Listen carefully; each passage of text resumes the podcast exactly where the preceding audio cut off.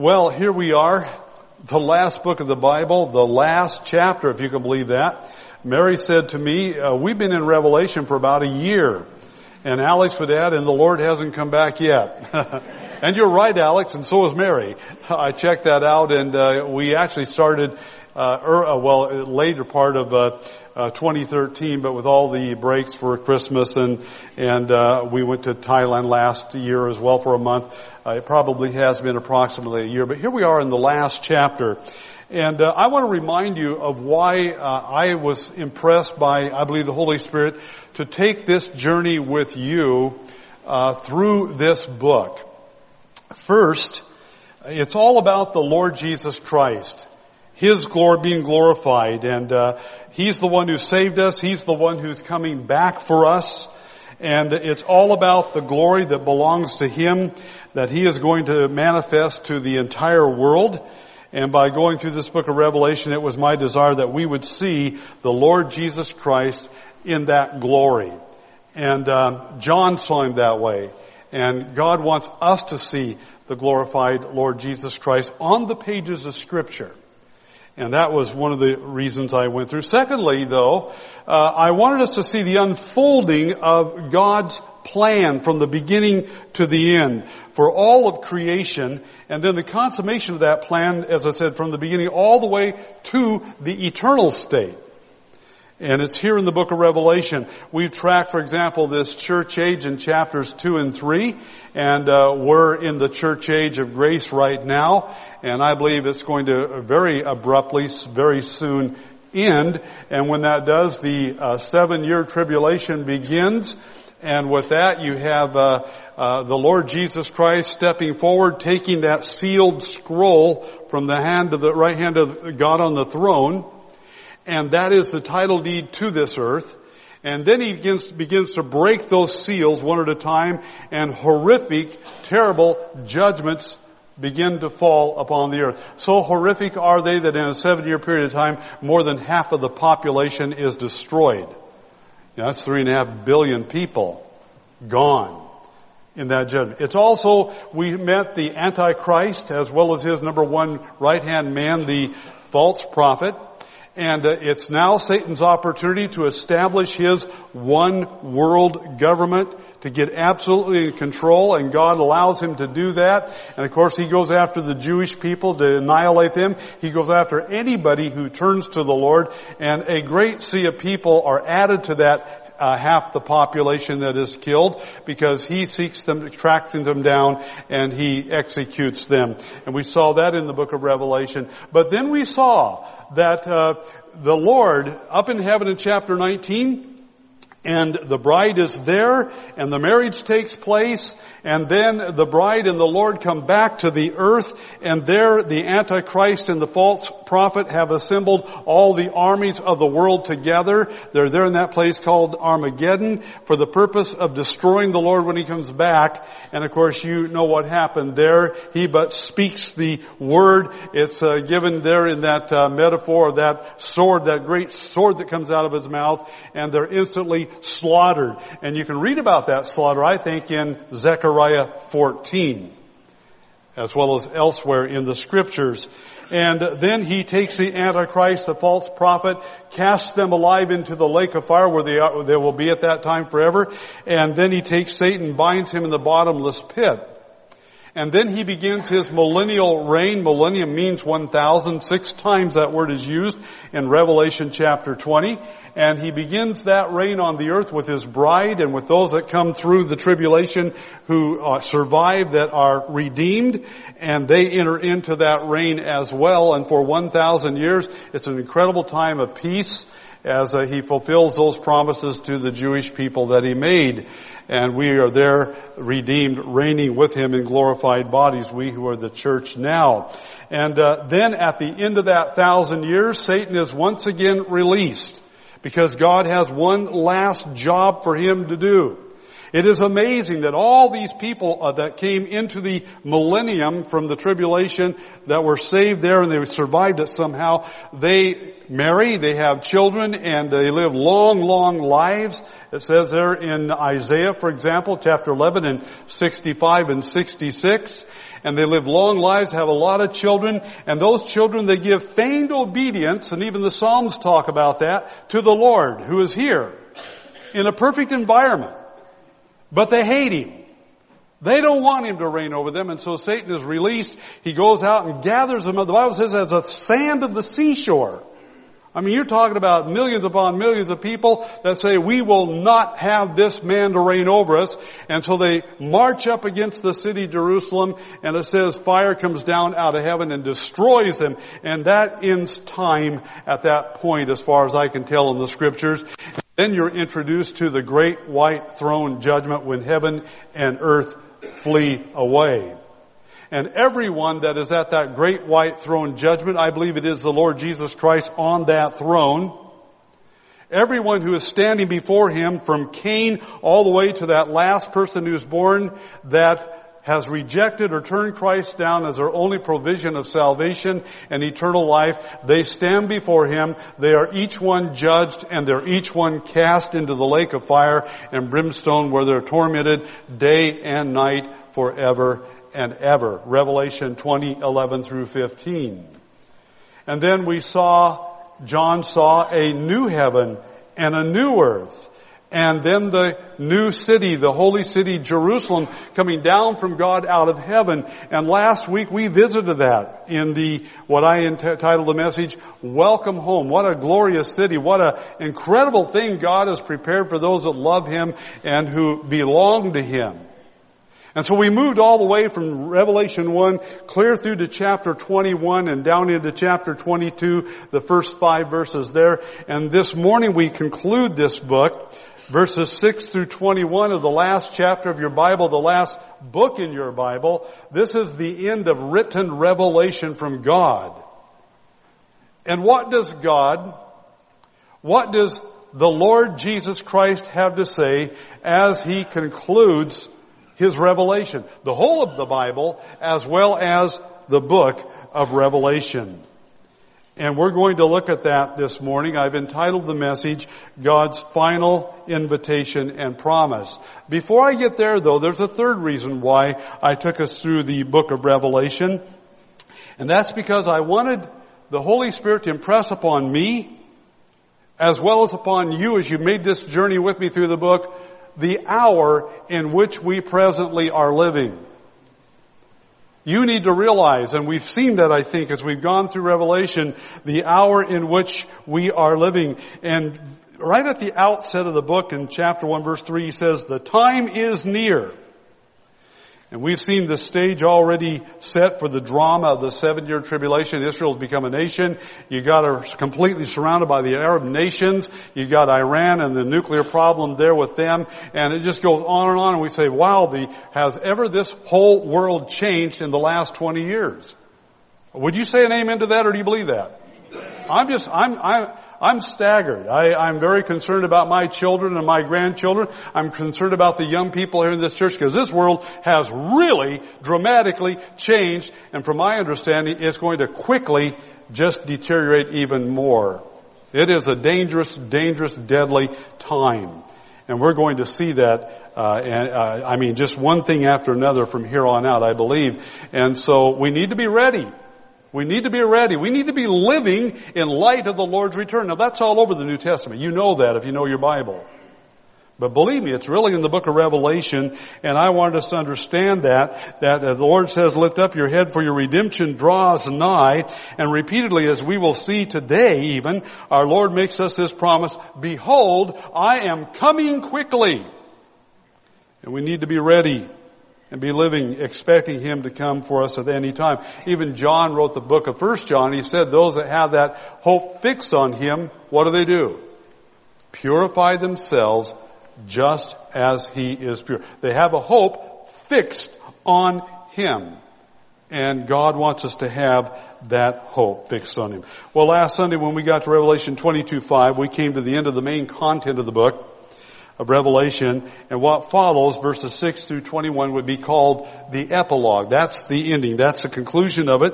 And uh, the book of Revelation began with a prologue in chapter 1, verses 1 through 8, and uh, that would be the introduction of the book. And now we come to the conclusion of the book this morning, the epilogue, in verses 6 through 21. Now my question is this, how does God, how does the Lord Jesus Christ complete His written revelation to us? How does He do it? It should be very, very important. It should capture our attention. Well, you have an outline to follow if you want to in your bulletin. And we begin with three major, well, there are three major points of the text here. And that is that we begin with the Lord's final promise. The Lord's, listen, final final promise. I'm going to read verses 6 through 15 and you can follow along if you want. Verses 6 through 15 of chapter 22. And he said to me, these words are faithful and true. And the Lord, the God of the spirits of the prophets, sent his angel to show to his bondservants the things which must soon take place. And behold, I am coming quickly. Blessed is he who heeds the words of the prophecy of this book. I, John, am the one who heard and saw these things, and when I heard and saw, I fell down to worship at the feet of the angel who showed me these things. But he said to me, do not do that. I am a fellow servant of yours and of your brethren, the prophets, and of those who heed the words of this book. Worship God. And he said to me, do not seal up the words of the prophecy of this book, for the time is near. Let the one who does wrong still do wrong. And the one who is filthy still be filthy. And let the one who is righteous still practice righteousness, and the one who is holy still keep himself holy. And then Jesus says, behold, I am coming quickly and my reward is with me to render to every man according to what he has done. I am the Alpha and the Omega, the first and the last, the beginning and the end. Blessed are those who wash their robes so that they may have the right to the tree of life and may enter by the gates into the city. Outside are the dogs and the sorcerers and the immoral persons and the murderers and the idolaters and everyone who loves and practices lying the Lord's final promise. Number one, you can fill it in yourself without me saying it. He is coming quickly. He is coming quickly. And God wants to make a very strong impression upon the hearts and minds of those who read and who hear about the contents of the revelation of this book. And here it is in the very last of it before he puts the last period on and says, that's the end of my written revelation to man. It's the epilogue, the conclusion of what God has to say after giving to John his detailed revelation of future events and how this world is going to end, as well as the beginning of eternity. And what does the Lord drive home? Behold, that grabs your attention. I am coming quickly. Not once. But three times as he concludes his revelation. Look at verse 12. Behold, I am coming quickly. Down to verse 20. Yes, I am coming quickly. Three times at the conclusion of this book, he emphasized that. You know, what does it take to get one's attention? God should only have to say something one time, but here at the end, the last of his written revelation to man, three times he stresses that. Well, how are we to interpret these words? I mean, behold, I am coming quickly since, especially since it's been now 1900 years since Jesus said this to John. Personally, I wouldn't say that was very quick. You know, and I'm sure that captures your mind and heart too. Well, perhaps since God says our physical lives are but just a vapor, a breath, and they're gone, and with God a thousand years are as one day. This is his meaning. Behold, I am coming quickly. If this is the meaning, then 1900 years are only like one and some part of a day. It's only less than two days to God. Maybe that's what he has in mind. I don't know. But uh, since the word quickly is an adverb meaning in haste, the Lord may have in mind that when the entire sequence of events outlined in this revelation begin, they will be completed in such a short time resulting in his abrupt return. That may be in mind too. Uh, that his coming will be sudden when it does happen is obvious. So this promise, behold, I am coming quickly, tells us he will come both soon and suddenly. And the whole emphasis what? Be ready. Be ready. And I do, as you know, believe and teach in the imminency of his return. I think that Paul and the other apostles and the new Christians there in the first century, they did not know when he was coming and they thought, yes, he could come in our time. And so they lived in expectation. And by the way, shouldn't every believer do that anyway?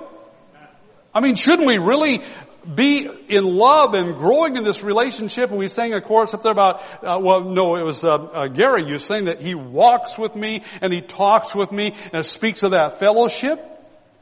Should that not be the case in this world system that has gone to pieces that we have the joy of the Lord and we say, Lord, we're just walking with you and we long for you to return. You'll see that in the text as we move on. But the Lord also pronounces a blessing upon the one who heeds the words of the prophecy of this book. This is really the sixth beatitude in the book of Revelation. There are seven of them. And this is verse seven. It's the sixth one there. He says uh, there, and behold, I am coming quickly. Here it is, the sixth beatitude. Blessed is he who heeds the words of the prophecy of this book. You know what? To do that, you would have to be familiar with what's in this book. It's amazing how many churches, good churches, evangelical churches, will not open and deal with the book of Revelation. Now listen, I grant it's not an easy book to deal with. I'll grant that. But here it's very emphatic from the Lord. We do that. And that's one reason I took you through the journey. Did I get everything right? Probably not. And some of you should say, amen to that. Amen. Oh, there you, thank you, appreciate it. I was wondering where it was. Well, there are some mysteries in this book, no question about it, but listen, I'm going to ask this question, and it's not to tom, toot my horn.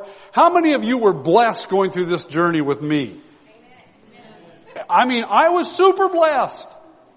I've been through Revelation a lot of times, but this was the best of all to me. I mean, I just said, Lord, thank you. I said every Saturday, I said, Lord, thank you for letting me do this. This is incredible, the things I see. And, and last week was a super blessing to me about Welcome Home, the New Jerusalem. You come this afternoon, we'll talk a little bit more about that. We honor Becky, who went home to be there. But anyway, here he says this is the sixth blessing. He said, blessed is he who heeds the words of the prophecy of this book. We have to read it and know what's in it in order to do that. Not only that, he started out in the first chapter. Verse 3, blessed is this, the first beatitude, blessed is he who reads and those who hear the words. You know why? Because they didn't have but one copy at this point. Well, maybe one for every of the seven churches. And so the guy would stand up there and he would read this letter from John and the rest out there would hear it. And he says, blessed are those who hear the words of the prophecy and what? And heed the things which are written in it. Again, he emphasizes, for the time is near. So I really hope that you have been the recipient of this blessing with me as we've made this journey and some of you have shared that with me and I thank you for that. Number two about the Lord's final promise, He affirms His coming and the consummation of all things in His revelation to John. He affirms it. And the consummation of all things in His revelation to John, going back to verse 6, and He said to me, these words these words are faithful and true. And the Lord, the God of the spirits of the prophets, sent his angel to show to his bondservants, that's you and me, the things which must soon take place. There he affirms the coming and the consummation of all things in this revelation. What words that are true and faithful? Well, everything the Lord had John write down in this book we call the revelation or the apocalypse. When you read this book of Revelation, you can trust its content to be absolutely reliable because it all came from God the Holy Spirit. It's trustworthy. Secondly, he affirmed his coming and the consummation of all things as recorded by John in this book. Why? Because this prophecy and scripture is backed up by the prophets that were sent by God in the past. And we've seen that. We've looked at Zechariah, we've looked at Daniel, there's Isaiah, there's Ezekiel, and there's other prophets there in the Old Testament. And then we've also seen what Matthew, who was an apostle, wrote. We saw what Paul has written and other disciples that wrote scripture. And we say, wow, it's backed up. It's affirmed. Revelation is affirmed by what these men wrote. This is not guesswork or speculation. It is studying the scriptures and letting them speak for themselves. Why? Because these scriptures are from God. He gave it. He protected the delivery of it even to this day. Why do I know my Lord is coming and He is coming quickly? Because Old Testament scriptures as well as New Testament scriptures support what John wrote down in this book and that came from God Himself. Well, number three, the Lord's final promise, one's response to this revelation of His coming cements forever their destiny. Look, this is how he ends the book. This is how he ends all of scripture. One's response to this revelation of his coming cements forever their destiny. Look at verses 8 and 9. John has a response here. He's utterly overwhelmed by what this angel showed him about future events. Verses 8 and 9, I, John, am the one who heard and saw these things. And by the way, this is the first time since the beginning of the book that he mentions his name. I, John. Well, the church knew who he was. He was then the, probably the only remaining living apostle who had been with the Lord. I, John, am the one who heard and saw these things, and when I heard and saw, I fell down to worship at the feet of the angel who showed me these things, but he said to me, do not do that. I am a fellow servant of yours and of your brethren, the prophets, and of those who heed the words of this book. Worship God. Worship God. So he becomes utterly overwhelmed by what he saw. And you can understand that. Frankly, in this journey I've been overwhelmed. I mean, it's been staggering the things that we saw in this book of Revelation. And uh, he bows down in worship before this angel uh, because he's so overwhelmed. And uh, this angel, by the way, we know is one that had one of those seven last bowl judgments. That's chapter 21, 9 that brings that out. And by the way, this is the second time that John has done this. So maybe he was a little bit of a slow learner too. Over in 19 verse 10, he did the same thing. And so as a result of that, we see here that uh, the angel gives John a little theology lesson about righteous angels and about worship. That's verse 9. Gives him a little theology uh, lesson here. What does he say? He said, listen, we angels are your servants because you belong to God. Isn't that good? When you die, you don't want to talk about that, I know. You're a spirit being. I mean, you're, you're physical right now. You have a live spirit, soul. Do you know where heaven is? Have you been there? The third heaven? Well, you say in prayer you have, that's right. But you haven't been there. I think it's interesting in Luke 16 when Lazarus died, what happened? The angels met him. I like that. You never die alone. The Lord never leaves you or forsakes you anyway. But listen, they know where heaven is. I mean, they're on assignments all the time according to what the scripture says. In Hebrews 1 it says they are ministering spirits set out to minister to those who are going to be heirs of salvation. And they know where it is, and I think that when Becky died instantly, in fact probably before she even breathed her last, God's messenger was there. Come on, we're going home. And together they went. Now you say, how do you, how do you figure that? Luke 16, that's how and here they're ministering spirits. I'll tell you what, it is an angelic warfare, an angelic conflict that God's people are in. If you don't believe that, you need to start talking with one another to see some of the battles you've gone through and going through. Right?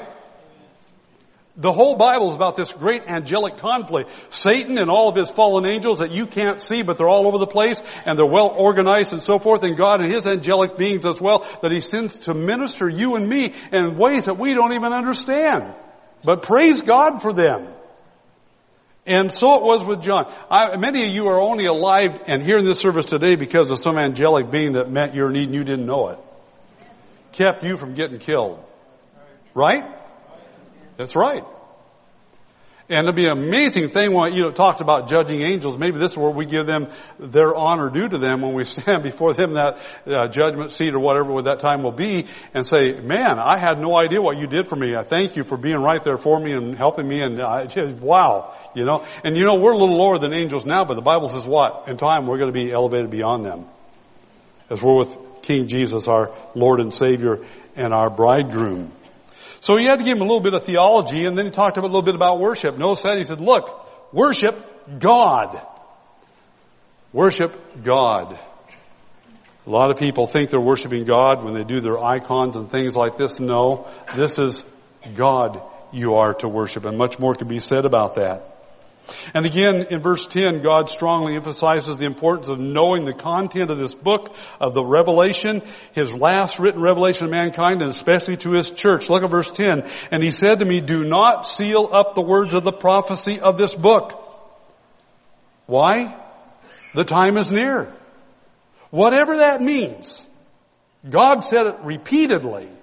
The time is near. I know one thing, he says, in these last days he has spoken this to his son. So when did the last days begin?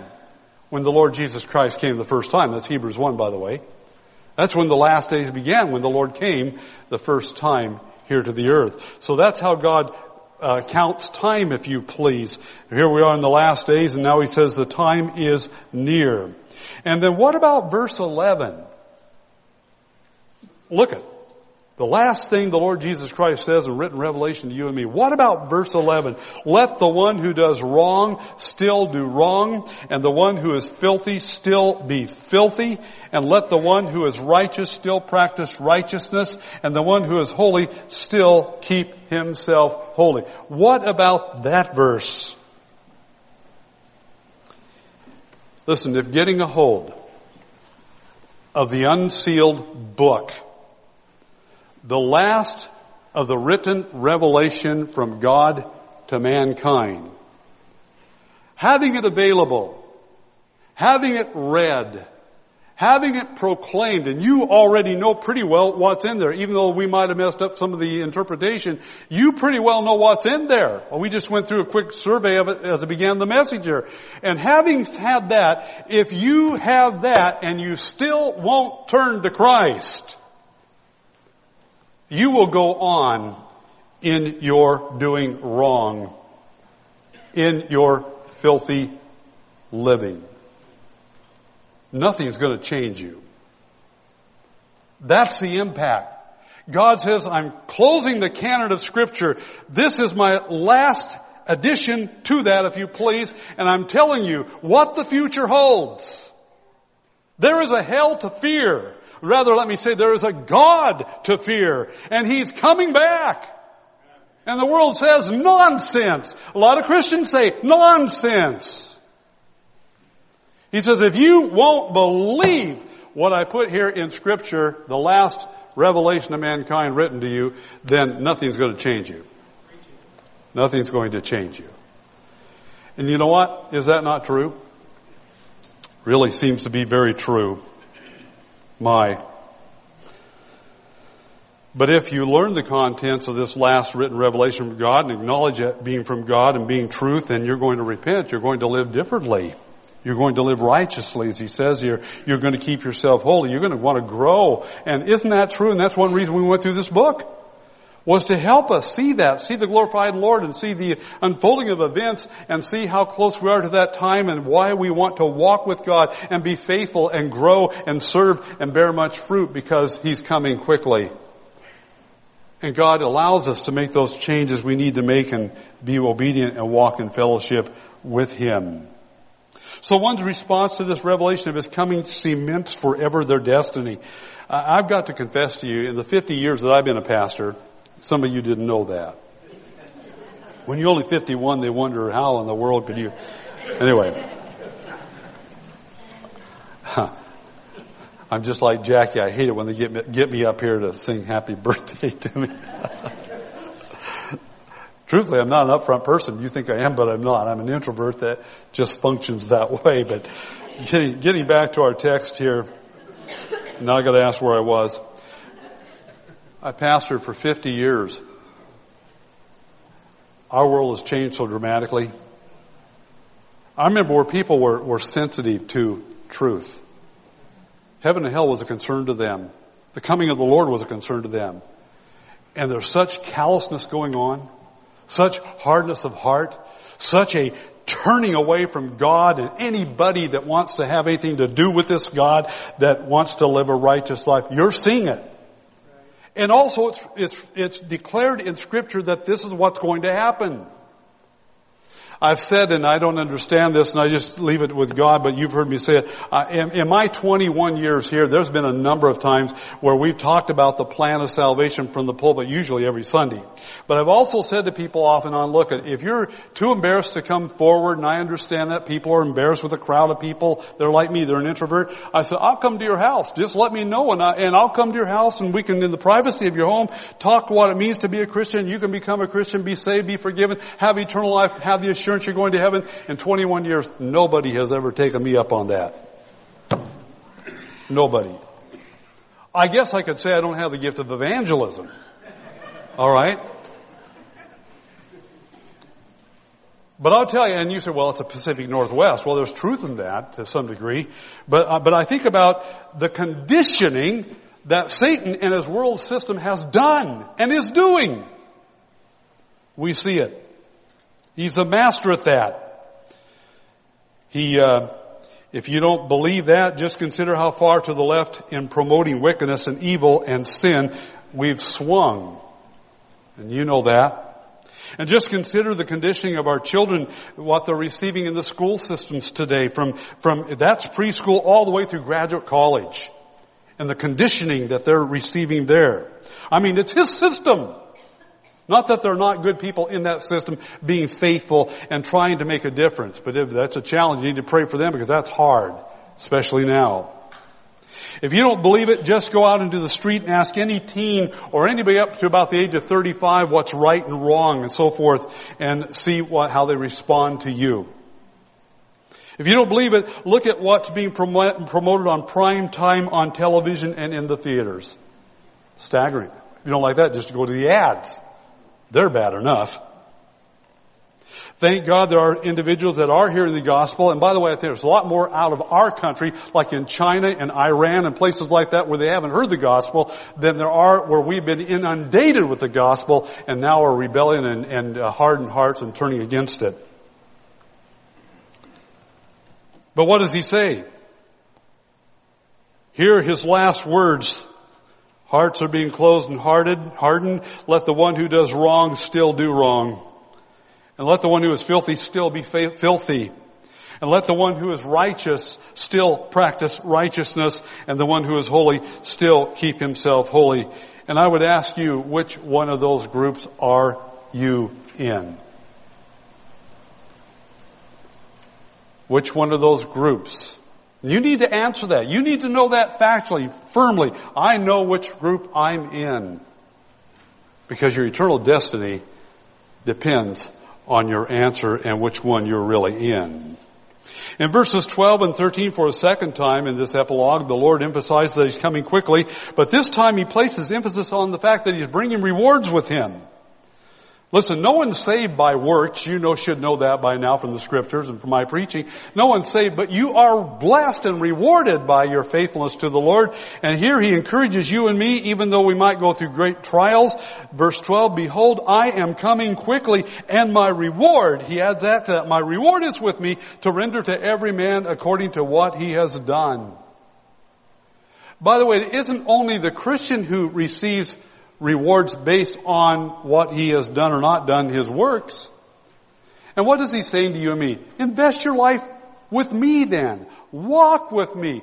Grow with me. Serve me. Pay whatever price is necessary now in this vapor before it's gone because I'll reward you beyond your wildest imagination. I think we saw that a little bit last week in Welcome Home in Revelation 21 and first five verses of chapter 22. But it's also the unsaved. Now they're going to end up in hell not because of their works, but because they would not receive their only provision which was made in Jesus Christ and Him alone.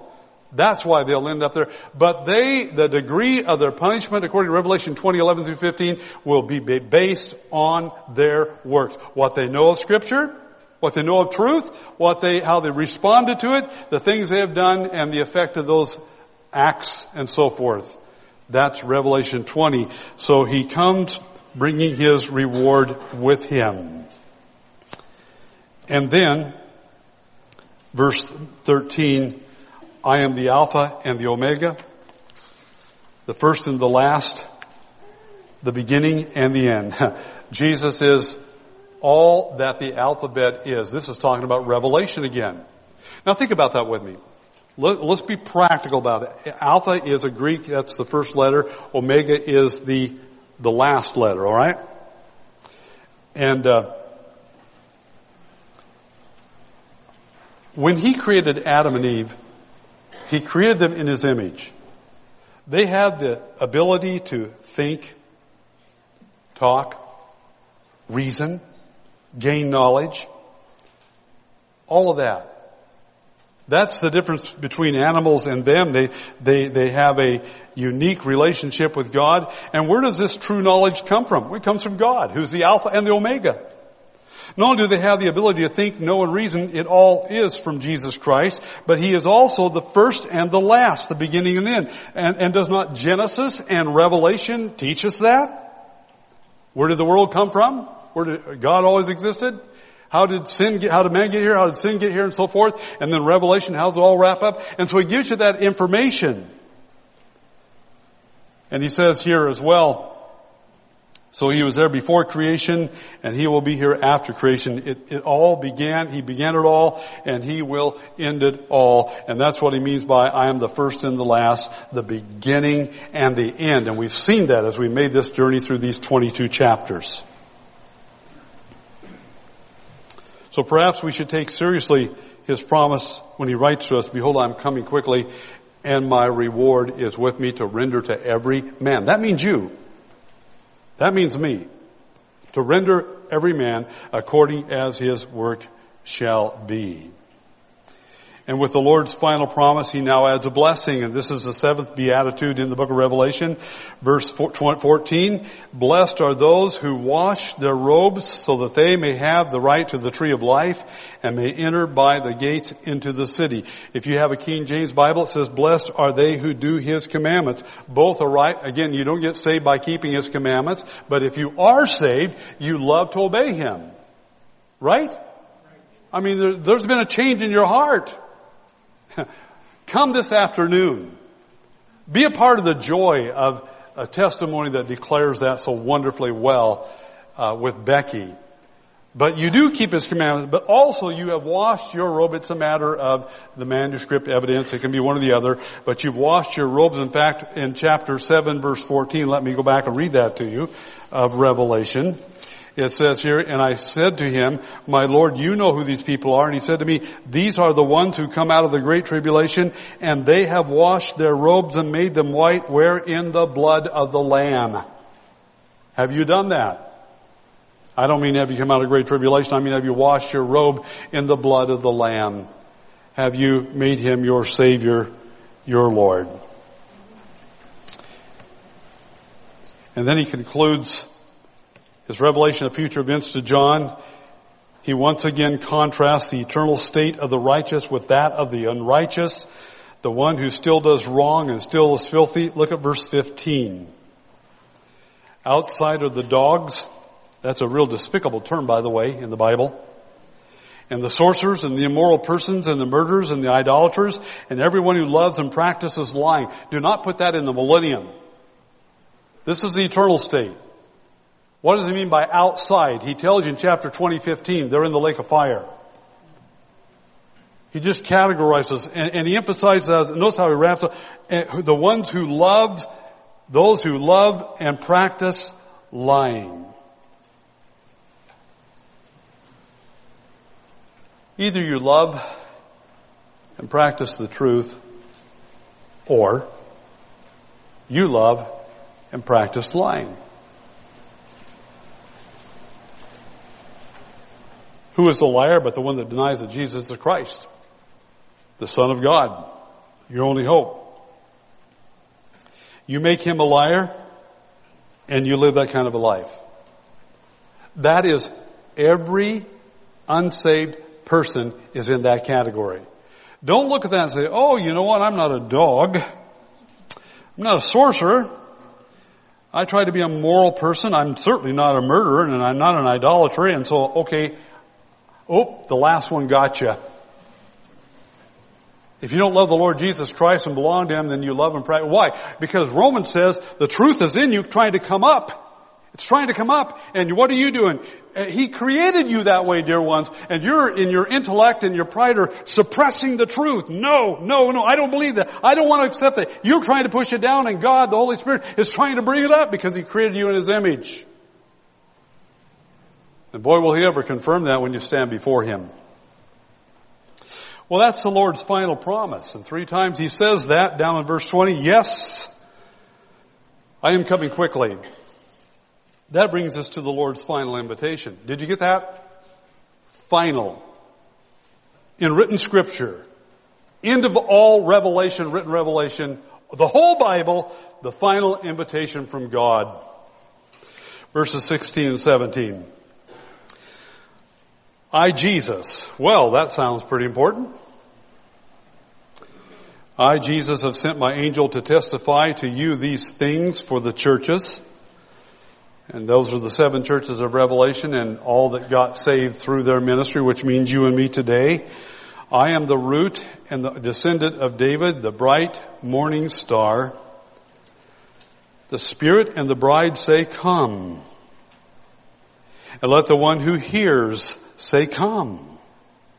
And let the one who is thirsty come. Let the one who wishes take the water of life without cost. The Lord's final invitation. Number one, His invitation is rooted in His final revelation. His invitation here is rooted in His final revelation. Verse 16, I, Jesus, have sent my angel to what? Testify to you these things. What things? Can you answer that? The whole book of Revelation. And by the way, now you can add the whole Scripture, all of it. So he roots it in his final revelation. In verse 21, 22 verse 21, the grace of the Lord Jesus Christ, but we'll let that go. Get that later. So the Lord is going to invite those who hear and read this book and learn of its contents to respond to Him and turn their heart and life over to Him. And by the way, many do.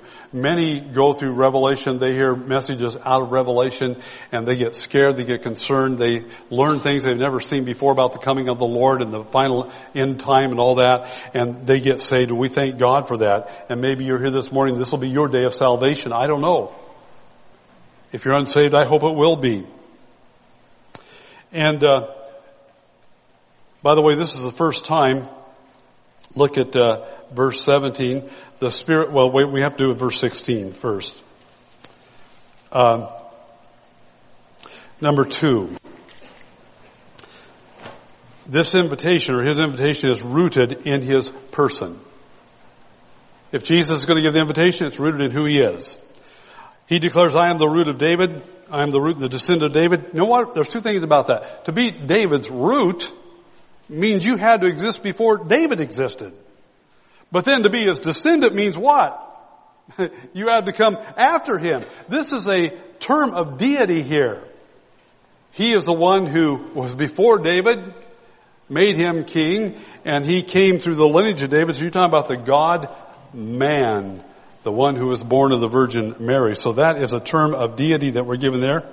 And then secondly, by the way, it is the title that shows his tie with Israel, David's seed. And through the book of Revelation, I hope you've seen that, that he did not give up on the Jew. There's a remnant that does get saved, that does enter into that millennial reign with him. But notice secondly, Jesus declares, I am the bright morning star. This basically is a reference to Venus. You look at the commentaries, that's, that's the star they would see, the bright one at the dark in the earliest uh, part of the morning there. But it's an interesting thing though, because there's another one that comes along that claims that title, and that's Lucifer that we know as Satan, and he is sometimes called the day star. But what did the day star? He tried to bring in the dawn, didn't he? But what did he do? He brought in darkness. And finally he has his last opportunity as God restrains and pulls his hands back and he has his one world government there for seven years, but he still utterly miserably fails and brings in utter darkness. For 6,000 years Satan has tried to bring the dawn it's only resulted in darkness. And now the true day star, the morning star is coming and he will indeed bring in the glorious dawn of the new day. Remember the wise men said to Herod, we have seen his star in the east. And the Lord said to those who overcome in the church at Thyatira, I will give you the morning star. Evidently saw by giving them himself. And he did. And to you as well if you're redeemed. But then the Holy Spirit is the author of this last written revelation to man that we call the book of Revelation. And what does he say? He says, come. Come. Notice that in verse 17? The Spirit and the bride say, come. Now listen, that can be taken in two ways. One is, first, the Holy Spirit, do you think He wants the Lord Jesus Christ to come and wrap all this up and re- enter into His glory and have you, His bride, home with glorified bodies and finally have Satan put away and all the demons put away and now it's the eternal state of glory? Do you think the Holy Spirit wants that? My Bible says he even makes intercession for us in Romans chapter 8. And so maybe he's saying even to the Lord, come, come. Now I know he's God. He knows all things, but indeed that might be the case. But secondly, obviously because he's the author of scripture and he's one who convicts of sin, of righteousness and judgment, he wants unsaved people. He wants you, if you're here this morning and not put your, turned your heart over, he wants you to come. He wants you to escape eternal hell and the lake of fire. He wants you to be the Lord Jesus Christ's love gift from the Father. Yes, he, all over the world people are getting saved today and you might be one of them this morning here. And blessed and praise God if you are. And so he says come.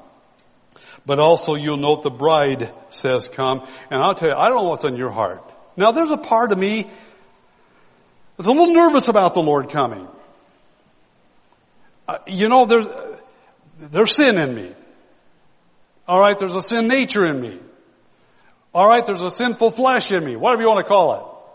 And I'm a, and I'll bet you're just like me. You're a little bit nervous. You want him to come, but at the same time, you think, well, I'd like to be, to have some things change and I'd like to be on top of this and that and do it. You know, I don't know. That's just, I think it's, it's, it's an understandable thing. And yet still, deep in my heart, I have to tell you, maybe it's because of my age. Who knows?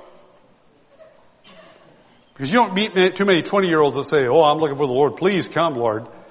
You know, please come. I've heard of people that got married and said, please come, Lord, but that's different, you know. huh. Dear ones, somewhere in your heart, there has to be that desire of finally being in His presence with no sin in you and realizing He's not going to condemn you for sin. Not that you should walk in sin, but He dealt with sin. There's a reward issue here, of course, but it's precious that you want the Lord to come. You want to be home with Him. You want to wrap this wicked scene up, and if it's not now, I'll tell you what. And by the way, the people are so satisfied and complacent in the United States because of everything they've got, and things are fairly good. I mean, they can go watch the, the, the uh, Seahawks win their game, you know, and uh, and hope for they get in the Super Bowl, and uh, life is fairly good. You can go home and have a nice meal, and you got your plans, and basically they're working out. And so there's a tendency not, I tell you what, if you were in a place where you're being severely persecuted, your heart would be crying out, Lord, please come, please come, please come. Again, that's one reason why we went through this book. So the bride, that's you and me, that's the redeemed. We're saying to a lost world, not only to the Lord we want to come back, we're saying that to Him, but we're saying it to a lost world, and that's what we're doing this morning, are we not? And we'll leave here and we'll work with people, we'll go to school with people, we'll live with people around us, and we're saying, come, come, please, we want you to be saved. I don't want you to discover when you die that you're standing before a holy God and going to be cast into hell. I don't want that. Please come. And then he goes on here, notice that he says in verse uh, 17, let the one who hears, again, they didn't have a lot of copies, so it would be read and they hear this, whoa, that is amazing stuff I read in Revelation. You just read to me, oh man, Lord, come, please come. And they're saying to the people around, please come, come, get saved, and let the one who is thirsty come. Are you thirsty this morning? Not for coffee, not for pop, not for water, not for tea. We're talking about thirsty for the Lord. come. Remember, the Lord stood there in John 7 and he said, uh, that, uh, that feast, he said, if anybody thirsts, let him come to me for out of his innermost being will flow rivers of living water. That speaks of the joy of salvation. And thus he speaks of the Holy Spirit who they would receive later on. So those are thirsty. And then he said, let the one who wishes take the water of life without cost. There's no price here. This isn't work salvation. God said, it cost me everything, but I offer to you free. All you have to do is thirst and come. That's what he says.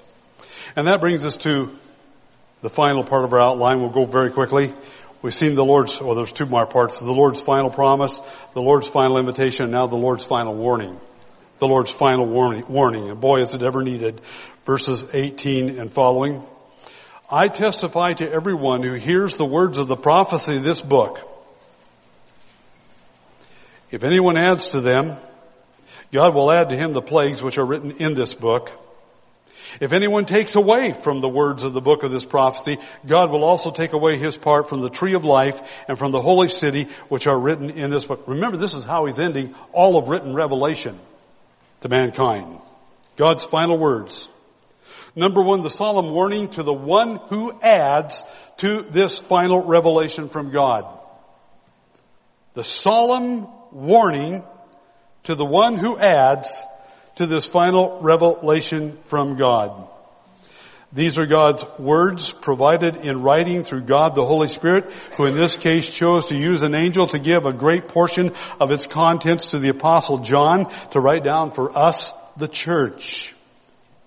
But how do I know that this really is from God and not really from man? I know because it has been attested by the early fathers as having come and been written by the apostle John, the last remaining apostle. I know because I can compare it with the Old Testament prophets, what they have written as well as what the apostles, Matthew, Paul, and others have written, and it confirms it. I am told the church was built upon the foundation of the apostles and the prophets that lived in the first century when the church was first born by the Holy Spirit. That's the foundation. These are the men who wrote scripture. The New Testament. These are the men who along with other men who were close to these apostles such as Mark and Luke and gave us the written word of God we call the New Testament. So when someone comes along many years later and says they received more revelation from God that they had to put in writing to pass on to you and me, I know it is not scripture. Do you? I know it's not scripture. It is not inspired by God because whatever they declared it to be from God, I would have to compare with what I already have from God and therefore I don't need it. And God is not giving us new revelation that He's holding us responsible for that He never gave to the church before. And it makes sense when you come to the end of Revelation, it really does complete the Bible, doesn't it? Does it not, folks? You get there, you say, wow, that is a completion of the Bible. That's the capstone of the whole thing. That wraps it up. Tells us every God, everything God wanted us to know. So what does this mean? Listen, now I may lose my head over this. It means the writings of Muhammad, the Quran, is not from God. And we are here to graciously, humbly proclaim that. Where does the Quran lead? To damnation. Because it rejects Jesus as being truly God who died for the sin. It means that the writings of Joseph Smith called the Book of Mormon are not from God.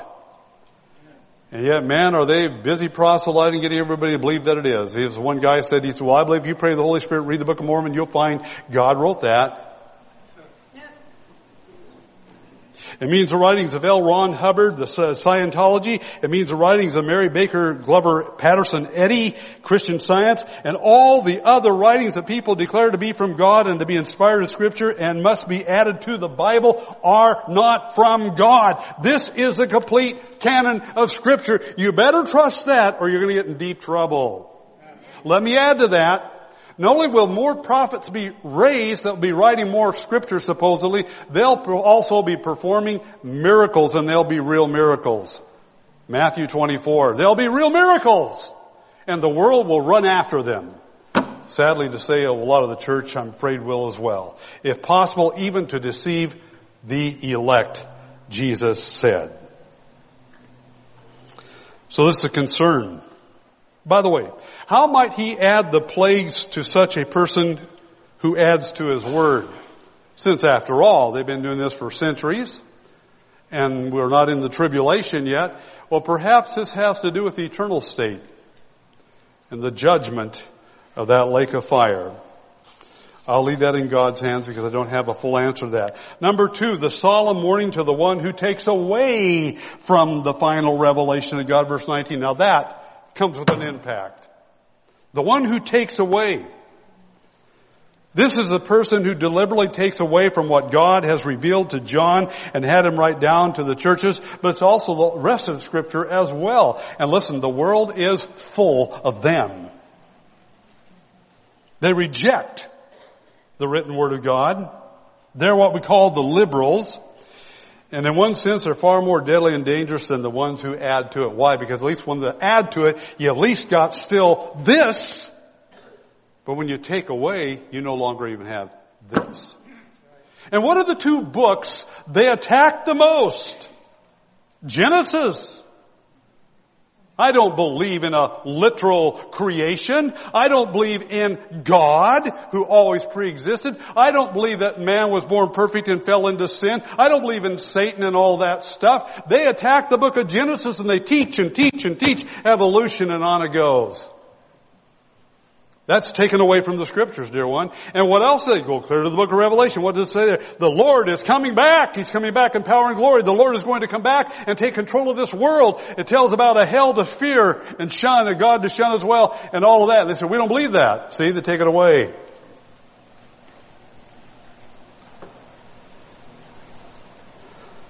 Wow. There's no God that you're accountable to who will, you'll stand before. There's no judgment before him and so forth. Very deadly, very dangerous, and it's all over the place today. Well, that brings us to the conclusion here. John's final response to this revelation from God, verses 20 and 21. He who testifies to these things says, here's the Lord, yes, I am coming quickly. About the last words in the Bible. Third time in the epilogue. Yes, I am coming quickly. Here's John's response, his earnest, heartfelt prayer. Number one, his earnest, heartfelt prayer. prayer. Amen. That means so, so be it. Let it happen. Bring it on, Lord. Amen. Come, Lord Jesus. Now listen. Think for a moment. Where is John when he writes this? Where is he? Somebody tell me. He's on Isle of Patmos. He's in his 90s probably. He's a slave, if you please, of Rome out there working in the mines, whatever he could, 90 years of age. And uh, he had walked with the Lord before the Lord was glorified when he came in his human life, nature and all that. He walked with him as he was doing his public ministry for three and one half years. I mean, this was a precious time for John. He was very, very close to him. And now he sees him glorified because he, obviously, he was there at the crucifixion. He was there when he, uh, at the resurrection, the Lord appeared to him. And, and this was precious to him. Now he's 90 some years old. He's on the Isle of Patmos and he sees all this unfold. The Lord in his glory. I remember he saw him. He talked with him. And he sees how it's all going to unfold. No wonder his heart cries out. This old man says, Lord, Amen. Come! Come! That's the heart God wants all of us to have. And then he wraps it up. Number two is pronouncement of grace upon the churches. Isn't amazing God? Amazing grace. The grace of the Lord Jesus Christ be with all. That's how he wraps up this revelation from God. That's how the Bible wraps up. The grace of the Lord Jesus Christ be with all. You know what? Here it is almost 2,000 years later. I'm a recipient of that grace and I'm so thankful. Oh, I am so thankful that I know the Lord. I am so thankful I have His written word. I'm thankful I have the encouragement of my brothers and sisters who bring me and encourage me as I go along in life as well. That's how he wraps all this up. What great encouragement this letter from God, this final revelation from God, this capstone of our Bible would have been to those seven churches John delivered this letter to. And what an encouragement it was designed by God to be to you and me. May our hearts join John's by continually expressing to our Lord and Savior, Come, Lord Jesus. Heavenly Father, well, we've gone through the book, the last book of the Bible. We've looked now at your final words to us. How precious we are in your sight, Lord Jesus Christ. Holy Spirit, right now, thank you for authoring the scriptures. Thank you for authoring our salvation. Thank you for bringing us together. The blessing we've had uh, in this church of growing together, of serving you together, of worshiping you together. Thank you, Lord Jesus Christ, for the encouragement we have from that. And thank you that we know and believe in our heart that indeed you, Lord Jesus Christ, are soon to come back. And when you do, you'll take us home to yourself. If not, Lord, our days will end and immediately we'll go into your presence and what glory will be there for us. It's amazing what you've prepared for us. We've seen that. And yet, Lord, we live in a wicked, evil, fallen world with people all around us that need to get saved. They don't know. They're blind. That's wicked God of this world, Satan, has blinded their minds and hearts. And he's had good soil to work with, with their mind and heart, Lord. It's been so programmed by his system and by the fallenness of man. And yet, Lord, somehow, some way, you're able to break through all that and, and cause him to see you and cry out, my Lord and my God. I pray that, Lord. We pray that. May we be faithful here, whether it be Sunday school or Awana or the preaching service or the different ministries we're involved in or as we go out the doors of this church and we're in our neighborhood where we live or it might be our loved ones or relatives or father it's where we go to school it's where we work it's where we play. All these places they're unsaved people and oh God may we be faithful to bear you up before them to share you and your written word because the word is alive and powerful and sharper than any two-edged sword dividing to the soul and marrow and heart and mind. And Father, we just ask that you would mightily use that word in our lives and in the lives of these people. Father, as I'm going to be leaving now, that's the plan for a month. I pray for protection for the flock here. I know some are very close to going home to be with you and they may go before I come back. And Lord, that's all right. They're ready. They love you. They belong to you. But I pray that the body will be protected. Let not the enemy come in and destroy and scatter. Be with our elders, Lord, and encourage them, strengthen them, give them discernment, let them be men of prayer. In fact, let the whole body of Christ here be a body of prayer. I pray, Father, for my dear wife, you'll be with her, give her the strength and wisdom she needs, and especially dealing with her aged mother. And Father, may I be a servant that will go forth and do your work and represent this body of believers because Lord, we love and, minister to Sham and Paul and their children.